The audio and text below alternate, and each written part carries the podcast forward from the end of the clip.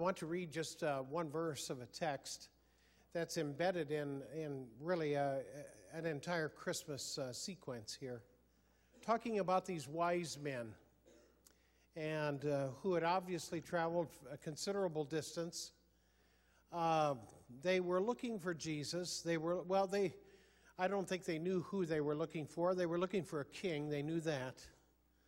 And uh, they stopped in at Herod's palace. Uh, if you were here last night, you heard me describe Herod. Herod was a lunatic. And that's not just an overstatement or anything like that. He literally was a madman who was in charge of that particular region of the, of the country. And uh, he was also incredibly paranoid, uh, very fearful that somebody would try to take over his throne. As in fact, his paranoia ran so strong and so so wide. He had one of his wives killed because he got nervous about her.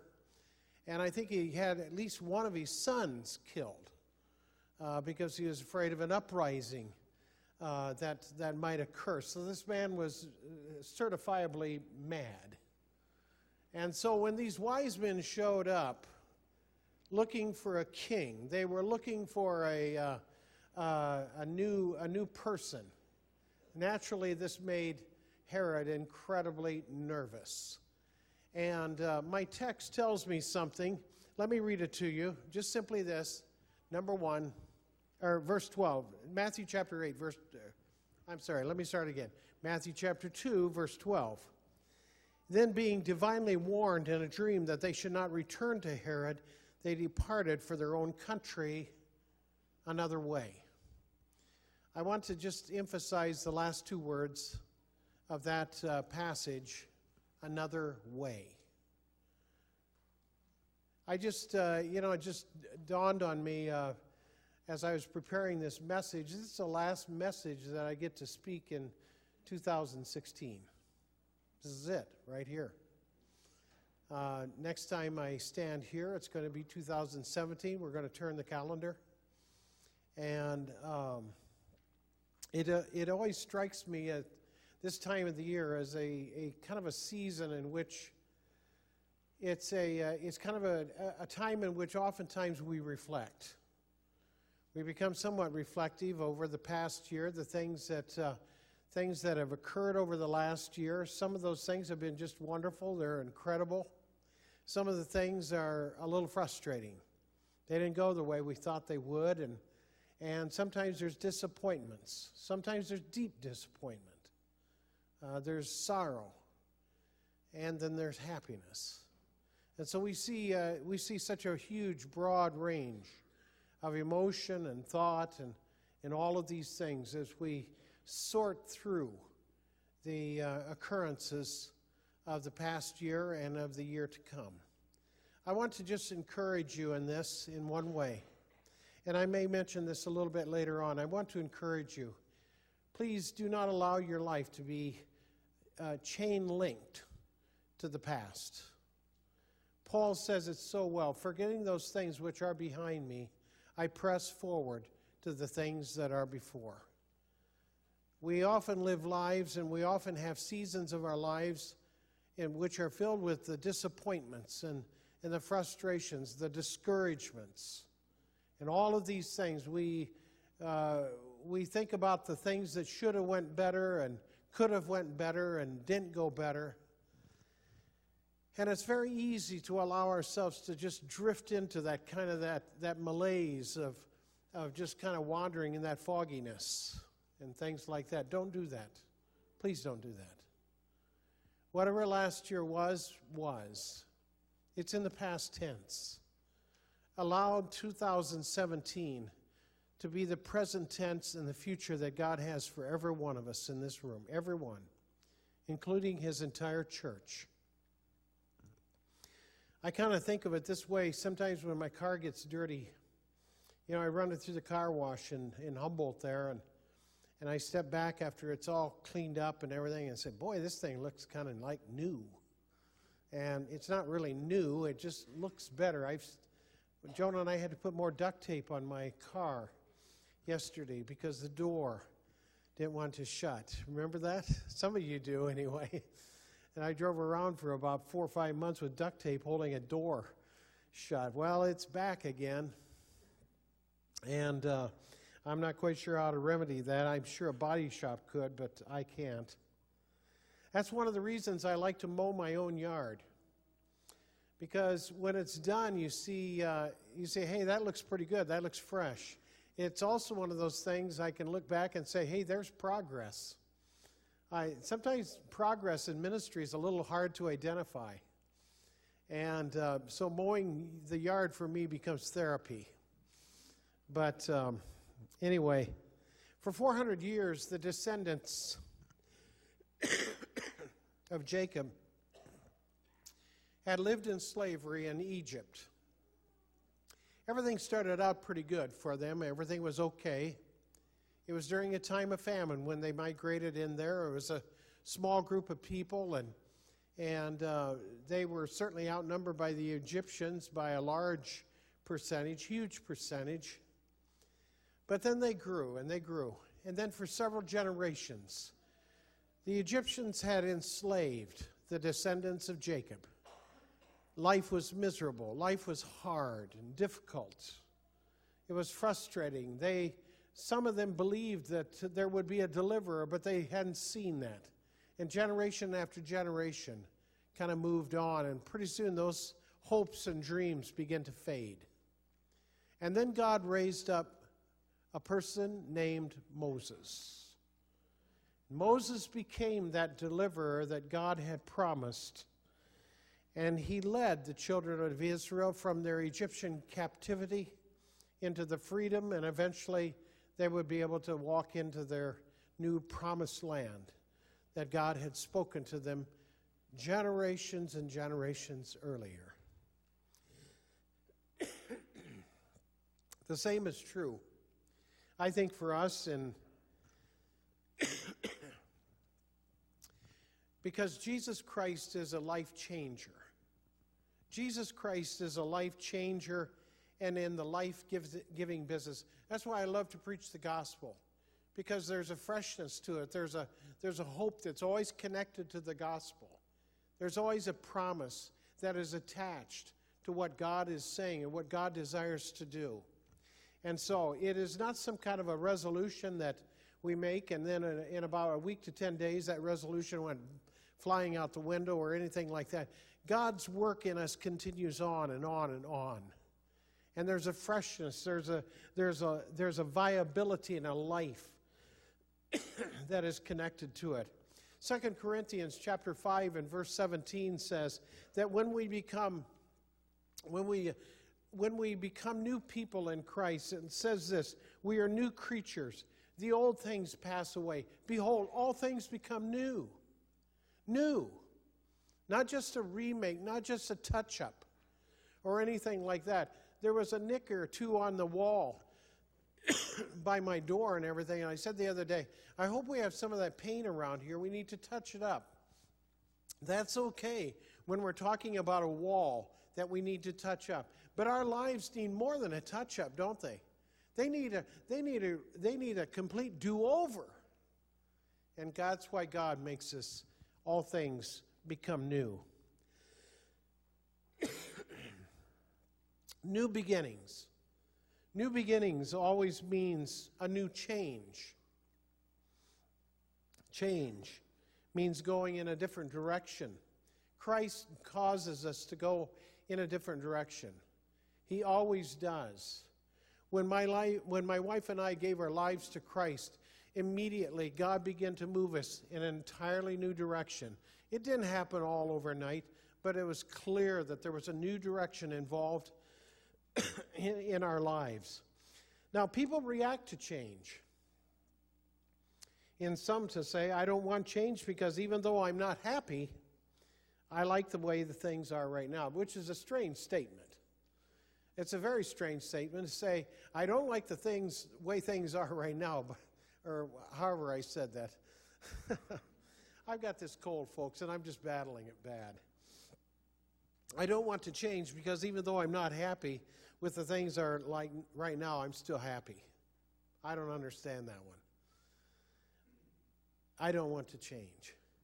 Christ means change. Christ changes us in such a way, it's not a matter of He says, Listen, I'm going to take you out and make you unhappy. Christ brings hope into our lives. Christ brings a change into our life. Christ brings newness into our lives. And it's a fantastic walk and a journey and experience with Jesus Christ. Did you know that you can go into almost any Walmart store and buy a quartz watch? And I've seen them as low as 10 bucks. You can buy this little quartz watch, and, um, and this cheap watch. This is a very cheap watch. It's got a plastic band. It's probably mostly made out of plastic and everything like that. But you realize that this cheap, inexpensive quartz watch is more, it is more accurate than the most expensive Swiss watch you can possibly buy. And I'll tell you why. I'm going to give you a little science lesson here this morning. A tiny little quartz crystal in these things vibrated at the amazing speed of 32,768 times per second. That is then translated into a little tiny oscillator. I've got a picture of it up on the screen there. You can see it. Can you see it vibrating? If you look close, you can.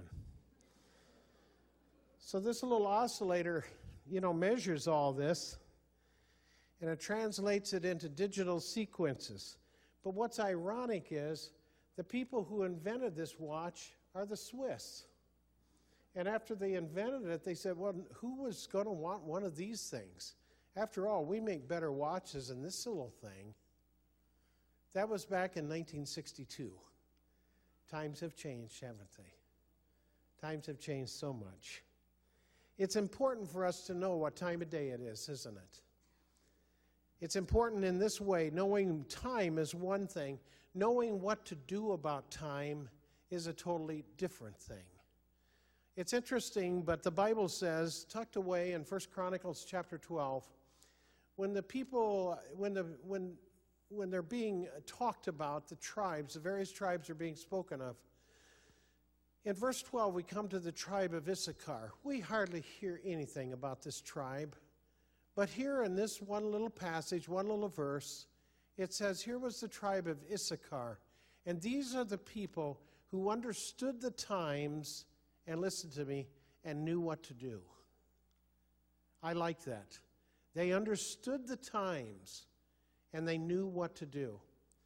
After church, I want you to make sure you check your mailboxes and pick up uh, our newsletter. That um, it's actually our January newsletter because I wrote a kind of a lengthy article on that that I believe really speaks about doing ministry in, in a modern church. We need to understand the times that we're living in, and we need to know what to do. We need to be careful that we're not just driven by the various things that are out there. You can do that very easily. You can be driven by this cause or this one or this one. There's many of them. You have to be careful about that. Because this cause is always the right cause. The gospel always speaks to our culture. It always speaks to the need. It always speaks to a society that seems to be half the time upside down. It always does. And we understand what to do in these times. That's exactly why God wants us to be aware for here in our church and then respond to what we're supposed to be doing. I was reflecting a little bit the other day. 38 years ago, when I planted a church, shortly after that, I started that plant. I went to Kansas City, Missouri, to a church growth conference at the Municipal Auditorium in KC. And uh, the topic was how to reach boomers. Well, that's me. And that's a few of you out there. Is there some? How many boomers do we have? Be proud about this. Come on. Be proud about this. You can go ahead and stretch the years a few years if you want. I don't care. We're okay with that. Boomers. And no, I'm not going to explain it. Well, we've had the boomers, we've had the we've had the Gen X, we've had the Gen Y, we've had the millennials, everybody gets a little name these days and, and a little moniker attached to their particular time period. What is interesting, I passed through Kansas City some time ago, and I noticed this the municipal auditorium it doesn't exist anymore. And instead, there's a, there's a wonderful new hotel high rise there and a couple other buildings built right on that spot. They tore it down. Joan and I were, Joan in particular was digging through some stuff that we moved here. We moved this stuff to our home in Humboldt. And that stuff has been with us for 38 years. And I haven't opened those notebooks in 38 years. And I said, it's time to do something about this, I think. We're not, this is it. No more moves. This is it. This stuff, when we go, it goes. And our poor kids. Where do they see our basement? They're going to be praying for us for good health. Please don't let mom and dad die. we don't want to deal with this. Just, uh, just a few weeks, Joan and I will start our ninth year of ministry here at this church. And you look around at so many changes, so many good things, so many blessings, so many wonderful things. I mean, we saw evidence of that last night here on this platform. Just a, uh, just a whole big group of kids that, uh, that were involved in church, teenagers that are involved in church, and so many things, uh, all these things. And they're wonderful things, they're great things. Time has helped us, we recognize the need and we address the need and those things. Are there some setbacks? You better believe it. There's setbacks. I'm not going to name them, but there's setbacks. There's things that we started out to do that just didn't turn out all that good. And so you stop doing them or try to modify them or change them or do something about it and everything like this. But we're going to keep on trying and we're going to keep on working. It's not, just a, it's not just about things that are happening. We also want to ask God to continue to increase the spiritual dimension of every person that's in this church. That's a goal. That's a, that's an objective. We're not going to reach that objective all in a couple weeks or, or with a seminar or something like that, but it's a, it's a constant, continual objective. Let God elevate the spiritual dimension of every man and woman, and every teenager, every boy or girl. Let them grow in their faith. Let them grow deeper into the knowledge of Christ. These services, I think our church services here, are just about the best anywhere and, and I'm thankful for it because I believe lives get impacted for God. And that's why we're having church. I want us to be sensitive to the Holy Spirit, to know that God occasionally takes us in a direction that we didn't even see at the beginning of the year, but here we are at some other time, and God is moving us in a, in a spot, in a place that He wants to move us. We've got to be sensitive to that. We've got to have spiritual ears and spiritual eyes and a heart that beats for God. That will simply say, Yes, God. Are we going to have all the details rolled out? No, never. It doesn't happen that way. Moses didn't have all the details all rolled out. He says, God says, I'm going to make you to deliver. And, and he didn't come along with a 300 page manual and say, This is how you deliver the people. This is how it works. Folks, this is by faith. God will give you some hints. God may give you a kind of a tiny little outline. He may give you a, just a word or two. but then we operate in faith and we follow Him and look to Him. I think one of the most important words that should be in our vocabularies today is just that word I just mentioned today. Today. The writer of the Hebrews says it today if you hear his voice, if you hear his voice, to me it's a priority, to me personally. and I hope it's a priority with it. I want to hear the voice of God. I want hear, to hear his direction. I want to have the keen insight and understanding of where does God want to take us. It's important to do it now because I know this procrastination is a thief. Procrastination steals. I mentioned this in a little note that I put in some Christmas cards. Here we are again, three days before Christmas, and putting these things into the mailbox. Believe me, at Thanksgiving, I said, we're going to do it different this year. We're going to get it first week of December, they go in the mailbox. Procrastination stole about 22 days. And on the 23rd of December, they went into the mailbox. In so many places in the New Testament, we see Jesus coming along and speaking into people's lives and touching them with his divine power. There's always a sense of urgency that's connected with this. We see the woman at the well, Zacchaeus, Peter. The march goes on, the upper room. Everything changed. It all changed. And the setbacks. Even the early church had some setbacks. But they didn't stop. They didn't hit the brakes. They didn't stop and say, okay, we're, we're, we can not go any further till whatever. They kept moving forward. And I thank the Lord for that. I just heard this week, and maybe you've heard it too, that the, uh, that the number of born again people in Africa now is, is at a half a billion people, which is just absolutely amazing. A half a billion people. God's on the move. God's doing a work. That's just amazing. And God's not afraid of numbers, and God's not afraid of, of doing mighty things in the midst of some of the darkest places of our, of, our, of our world. Any great endeavor and undertaking, there's always going to be those who are eager and more than willing, it seems like, to tell you that it's impossible, you cannot do it. In fact, they, they seem to come out of the woodwork. I don't know where they are, but they come out of the woodwork. They tell you, you cannot achieve your dream. That won't work here, or it won't work anywhere. I know in our church plan, after the first service we had, and i am sure I've told you this, after the very first service, there was a man and his wife there. We greeted them at the door, and his greeting was this You cannot start a church like this in Algona, Iowa.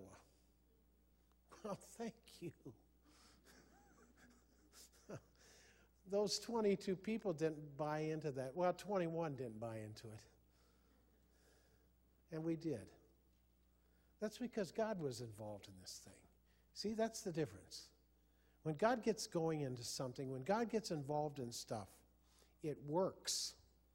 If it's just me, if it's just you and we're out trying to do something, then look out. That may not work all that well. You know, they lined up in Nehemiah's day. Basically, Sanballat and Tobiah. Now, these two people are just simply devils. If you read Nehemiah and you read the word Sanballat or to- Tobiah, you can just simply say devil one and devil two. And they lined up. They, t- they told Nehemiah, look, this, this city is a piece of junk. And it was. This city is a piece of junk. You cannot rebuild it. The wall that you're going to put up, the foxes are going to run up and it's going to fall down. As soon as the fox runs up on it, it's just going to fall in. This thing isn't going to work. Nehemiah did this and he said this. He said, We prayed to God and we set a watch. Now, I'm going to reinterpret that for today in 2016. We prayed to God and we got busy and did what God told us to do. And it was God who made it work. We prayed to God and we got busy. There's a present tense in what God is doing today. God is not doing something for me for what I've been, but He's showing what I can be. That's what He's doing. God is ready today to bring a fresh deposit of faith into any person's life in this room. Faith, not discouragement. None of this business of it'll never be any different. None of this business of it didn't work in 2016, I don't have any hope for 2017. It's none of that. Not a bit of that. But a fresh deposit of faith, a fresh deposit of wisdom, a freshness of joy, and the anointing of the Holy Spirit. And this is the time to move forward in spiritual progress in our life. Janet, could you come back, please? I want us to believe. I sat there on the front row last night and I watched all these little kids and I watched teenagers and I, I you know, I just observed everything that was going on last night. And I just feel this way. I believe God is raising up a generation.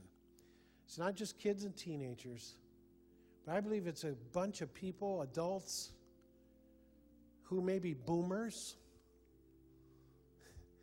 or old Gen Xers